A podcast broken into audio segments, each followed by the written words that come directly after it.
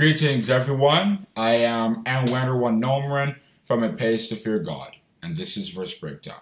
Today's verse is Isaiah chapter 6, verse 8, which reads, Also I heard the voice of the Lord saying, Who shall I send, and who will go for us? Then said I, Here am I, send me. The first person that this verse refers to is none other than Jesus Christ himself. Because God ordained that there would be a ransom paid. If read Job chapter 33 from verses 21 to 24 and Isaiah chapter 53 from verses 10 to 12. And when God was looking for people to do it, illustrated in Revelation chapter 5 from verses 1 to 5, Jesus Christ volunteered because he knew it was God's will. If we read Hebrews chapter 10 verse 7, it reads, then said I, Lo, I come. In the volume of the books it is written of me to do thy will, O God. He was excited to do God's will, to perform the ransom and therefore ransom humanity from sin. Matthew chapter 20, verse 28 then the saints are also in that condition. Because God also needs saints to be wives of Jesus Christ. If read Revelation chapter 19 from verses 6 to 8, chapter 21 verse 9, chapter 14 verse 4, and even that Psalm chapter 45 where it kind of gives an analogy of how the heavenly realm works with the saints and everything. And God also needed those same class of people before they go to heaven to preach the gospel and be witnesses for God. If read Revelation chapter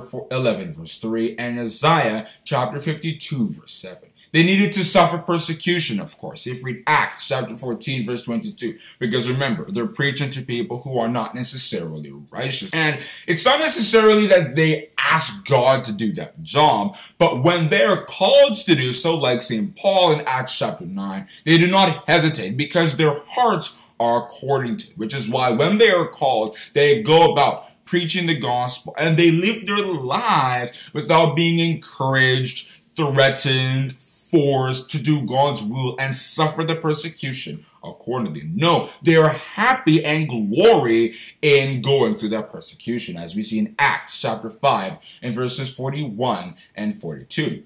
And in Romans chapter 5, from verses 3 to 5, St. Paul had stated, And not only so, but we glory in tribulations also knowing that tribulation worketh patience, and patience experience, and experience hope. And hope maketh not ashamed, because the love of God is shed abroad in our hearts by the Holy Ghost, which is given unto us. All the saints fit in that condition. But it's not just the saints, because the children of God in this world who participate in the new covenant, if read Jeremiah chapter 31 from verses 31 to 33, that situation where you voluntarily come to worship God are also in that condition. Because God also needs people to build the kingdom of God in our time. If read that Matthew chapter 10 verse 42, they are those are the people who give that cup of cold water, which is spiritually living your life according to its principles. Preaching about it, talking about it, defending it, believing in it, and other stuff in that direction. And of course, there are examples in the Bible of people who behaved like that.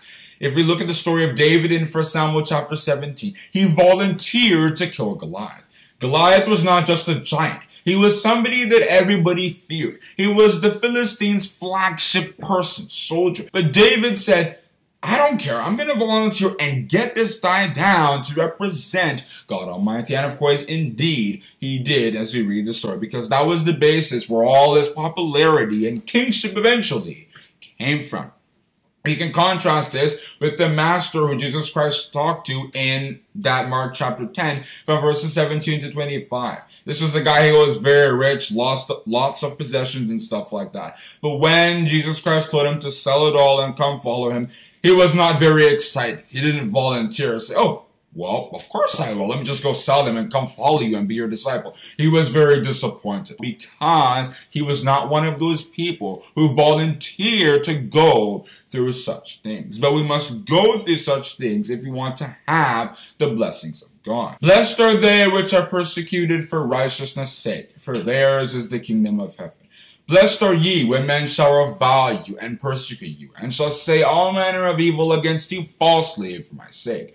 Rejoice and be exceeding glad, for great is your reward in heaven. For so persecuted they the prophets which were before you. Matthew chapter 5, from verses 10 to 12. And that's where I think I can stop on discussing the verse Isaiah chapter 6, verse 8, which once again reads, Also I heard the voice of the Lord saying, Who shall I send, and who will go for us? Then said I, Here I am, send me. Oh, one more thing. If you guys liked what you heard, feel free to share a voice message at https colon double slash anchor.fm slash verse breakdown slash message. Once again, that's https colon double slash anchor.fm slash verse breakdown slash message. Hope to see you there.